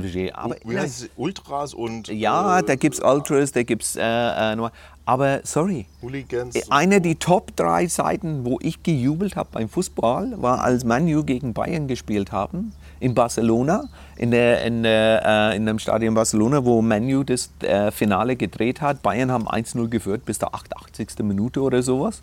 Geile Story. Boris Becker sollte die Trophäe übergeben und in sein Buch angeblich hat er geschrieben, ja, der Tipp kam und sagt, komm, Herr Becker, gehen Sie von Ihrem Platz und gehen Sie zu der Platz, wo man die Pokal überreicht. Bis er dahin kam, war, war Manu 2-1. Er hat gedacht, der ist in ein anderer Paradox rausgekommen, weil er könnte es nicht glauben. Ja, in den letzten äh, drei Minuten haben Manu zwei Tore geschossen. Äh, das ist Sport. Hm. So ein geiler Moment im Sport, wo man dann in letzter Minute und mit dem Kampf und haben versucht und die haben das Spiel gedreht. Ich bin kein Manu-Fan, aber ich bin Sportfan. Und dieses Sport in dem Moment fand ich so brillant, ich habe es gejubelt, wie es geht nicht mehr. Ja, da bin ich ja auch bei dir. Das so sollte meiner Meinung nach ein Fantum aussehen dass man, dass man von mir aus während dem Spiel, da ist man von mir aus loyal zu seiner Mannschaft, da ist man von mir aus total Feuer und Flamme für seine Seite. Ist ja klar, sonst, sonst gäbe es ja Fantum nicht. Äh, Fanism, wie nennt man das? Äh, ähm, und, und, und wenn aber zum Beispiel halt eine, die eigene Mannschaft verliert, ja okay, dann darf man auch dann darf man auch vielleicht pisst sein, persönlich gekränkt und enttäuscht sein. Aber eigentlich sollte man doch danach hergehen und sagen so, hey, it's just a game. Ja, es ist, es ist jetzt einfach nur ein Spiel und ich anerkenne, dass die anderen einfach besser waren. Okay. Oder ich sag das, das zweite Punkt kann man und das zweite Punkt mache ich äh, zum Beispiel Sonntag voll für England. Mhm. England haben die erste Halbzeit super gespielt, Italien haben das äh, in die zweite Hälfte, England haben schlecht gespielt in die zweite Hälfte. Elf Meter, egal wer wie wo die geschossen hat. Aber meiner Meinung nach, über die vier Wochen und die Finale waren Italien verdiente Meister. Hm. England waren zweit, äh, zweitplatziert und das erste Mal in der Finale seit 55 Jahren. Und für mich, was war ein geile vier Wochen, dass ich mit denen jubeln könnte. Ich hätte gejubelt, wenn die Waliser gewonnen hat oder die Schotten gewonnen hat, wenn Irland dabei wäre, sowieso. Aber ich kann einfach sagen, Italy war für mich dann äh, verdienter Meister und Fair Play to them. Absolut Fair Play to them. Ja, und ich habe mich gefreut für Kileni und so weiter, dieser alte Spieler, das dabei war, dass die das gewonnen haben. Ja, ähm, aber du kannst nicht sagen, das ist just a game. Das ist das Ding, wo dann, wenn du kein Fan bist vom Football, weil obwohl es nur ein Spiel ist und obwohl ich dann einfach sagen kann, super, Italien hat es verdient und die haben es gewonnen, dadurch, dass die Mannschaft, dass ich wollte gewinnen und dadurch, dass es so lang, das erste Mal in meinem Leben, dass die eine Finale gespielt haben, das hat richtig wehgetan, dass die nicht gewonnen haben. Kannst du nicht vermeiden. Klar, das, das ist, Verlust ja, und, und, dann Power ist es, auch. Ja, okay, aber das aber ist und dann ist es mehr als ein Spiel, ja, für, für, für ein, ein, ein wahrer Fan. Gut, da bin ich noch bei dir. Aber dann, dann doch bitte einfach das nach innen drehen. Also von mir aus diese Enttäuschung in, in, dir, in dir arbeiten lassen. Aber doch nicht, das, ne, doch nicht so eine Enttäuschung zu einer Aggression umdrehen und einfach komplett die Menschlichkeit verlieren. Ich, für mich, für mich gibt es keinen Grund, warum, warum Sport, von mir aus auch total euphorischer, fanatischer Sport auch. Ähm, wo man sich völlig reinsteigert, wo man sich völlig drin verliert und drin aufgeht und wo man, wo man wirklich Feuer und Flamme ist. Warum man das nicht zusammen dann, warum man das, das nicht in Einklang bringen kann mit Menschlichkeit. Mehr braucht es doch gar nicht. Und, äh, und ich, verstehe, was du meinst, aber ich finde, nee, aber ich finde, es ist ein unhuman Wunsch von dir oder unverständlich, weil hast du deine Emotionen immer im Griff? Ich habe wenn ich ein guter Mensch bin, dann habe ich meine Emotionen halt insoweit im Griff, dass ich vielleicht nach außen zeige, dass ich irgendwie jetzt nicht gut drauf bin. Aber ich käme halt nie auf die Idee, jemand anderen zu verletzen, irgendwie schwer zu beleidigen oder, oder irgendwie oder der ganzen Welt die Schuld zu geben, bloß irgendwie. Absolut. Und ich bin 100, genau 100% bei dir. Aber du als Mensch, ich als Mensch, manchmal emotional, da kommt eine Ausraster raus, und diese emotional, äh, Emotionen kontrollierst du. Ja? Weil du hast die, aber du kannst die zeigen. Und es ist genau diese Emotionen beim Fußball oder beim Sport, nehmen wir das allgemein, dass manchmal diese Emotionen da sind, diese Emotionen kommen raus. Und genauso wie in jeder Walk of Life, ob das in einer Kneipe ist, ob das auf der Straße ist, ob das so ist, das sind Menschen, die ihre Emotionen nicht im Griff haben. Hm. Sonst würden wir ja nicht, äh, äh, äh, wir würden alle im Frieden leben. Und ich das ist, das ist das, das Punkt. Der Sport bringt diese Emotionen, feuert diese Emotionen an, aber für mich genauso in jeder Walk of Life gibt es Leute, wer diese Emotionen nicht kontrollieren kann. Der Punkt ist bei Sport, manchmal hast du 50.000, 70.000 zusammen ja, oder in ein Kneipe 300 zusammen, 200 oder in ein äh, Ding.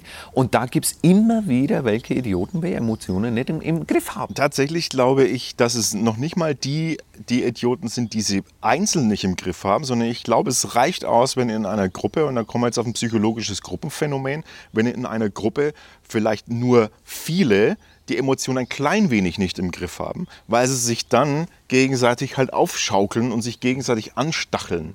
Was sie im, wenn sie jetzt zu Hause wären, äh, im, im, oder solo im, im, Wohnzimmer nie tun würden, äh, fangen sie jetzt an, sich gegenseitig, dann kommt noch Alkohol mit ins Spiel, Enthemmung und dann fangen sie an, sich gegenseitig aufzustacheln und werden zu einem, dann wird diese Gruppe zu einem, zu so einem Art Organismus und der, ähm, der zeigt halt Verhaltensmuster, die, die, die es vielleicht im normalen Leben, Anführungszeichen, so vielleicht gar nicht geben würde. Die Frage ist halt einfach nur, gibt es ein paar Katalysatoren, die man anwenden kann, damit es eben dann nichts dazu kommt? Also, weißt du, wenn genug Vernünftige sind in so einer Gruppe zum Beispiel, die dann, die dann sagen, ja, okay, Jungs, aber das geht, das lassen wir jetzt. Oder ey, das geht zu weit oder irgendwie so. Äh, ich weiß es nicht. Das sind halt eben, da treffen sich halt dann auch ja, Menschen, die dann halt, die halt dann irgendwann nicht mehr rational funktionieren. Ich meine, klar, früher äh, zum Beispiel diese ganze, wenn man, man äh, denkt an die frühe Hooliganismus, das äh, äh, durch Europa gebreitet hat, viel von England, auch in Holland, auch von Deutschland, die, mhm. die Hooligan-Gangs, die haben sich getroffen, die haben sich miteinander ausgemacht und es war alles, alles organisiert du hattest dann, die wussten schon. Und, und es war erst ab die äh, äh, Invention von, von Videobeobachtungskameras, dass die dann in die Stadien eingebaut, zum Beispiel in England, dass die gesehen haben, hoppla, sind immer die gleichen vier, fünf, sechs Jungs, wer runtergehen, starten das Ding. Die gehen dann zurück und schauen zu und lachen, wie die anderen sich klopfen wie blöd. Das war alles organisiert. Gibt es Filme darüber äh, äh, und äh, Documentaries darüber. Ähm, und wie ich gesagt habe, das, das Problem ist, meiner Meinung nach, der Sport ist nicht der Problem. Der Problem ist, dass diese Sportarten werden hijacked von Menschen mit diesen Gedanken und mit diesen, äh, äh, äh, wo finden das Spaß oder finden das als eine perfekte Gelegenheit. Deswegen sage ich oft, der Sport ist nicht der Problem. Der Sport ist genießen in der Mehrfach, wenn du sagst 80.000 Leute im Zuschauer, ja, und aus diesen 80.000 haben die 30.000 verhaftet, weil 100 gegeneinander geklopft haben. Mhm. Die 100 Leute waren da mit die Meinung und genau das wollten die haben. Aber die anderen 79.900 oder 79.000 waren nicht zufrieden und wollten den Sport benutzen. Das wird hijacked von Leuten, wer genau wissen, wenn ich in diese Massen reingehe, kann ich das machen. Und das ist das Problem. Aber sorry, wenn jemand, und deswegen verteidige ich den Sport selber, und äh, wenn du dann weltweit siehst, was für, einen, ähm, was für eine Freude und was für einen Spaß und warum hat die Europameisterschaft und die Weltmeisterschaft weltweit so viele Milliarden von Leuten genießen das und, und haben Spaß daran, dass das ist der, der Grund, warum es da sein sollte. Hm. Und nicht wegen dieser Idioten sollte man da konzentrieren. Und das ist für mich das große Problem. Das kotzt mich an. Ja.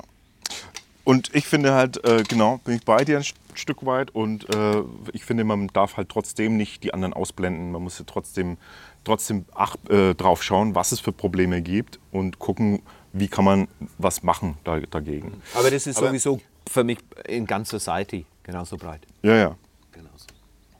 Mensch, Richard, äh, da kann man sich ganz schön reinsteigern in so einen Sport. Äh, ich meine, wie gesagt, ich, ich schreibe das Ding, wo ich, ich spreche mit verschiedenen Leuten. Ich meine, ich habe ich hab Kumpels, wer zum Beispiel ein, ein Mannschaft äh, aus England, die sind Fans von denen, aber sobald das ein Spieler von denen spielt für England, ja. dann hassen die den Spieler. Oder sage, hast du alle Latten am Zaun, ey, was soll das?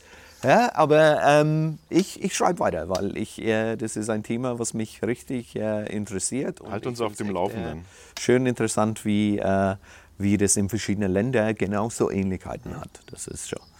Und ich sehe ich sehe es schon, äh, ich glaube nicht, dass das das letzte Mal dass wir, äh, war, dass wir uns über Sport unterhalten, weil es ist ja auch eine Leidenschaft von dir und ähm, das ist völlig gut so. Und deshalb freue ich mich auf jeden Fall auf unseren nächsten Talk egal in welche Richtung das geht. Äh, wir sind froh, dass ihr noch mit dabei seid so lang und Jawohl. freuen uns ähm, auf Episode Nummer 5. Ich würde vier erstmal machen. das ist doch die vierte jetzt. Das ist die dritte. Oh shit. Also, ähm, danke, dass ihr dabei wart. Danke für die Geduld. Bis nächstes Mal. Ciao. Alle Podcasts jetzt auf podyou.de, deine neue Podcast-Plattform. Pod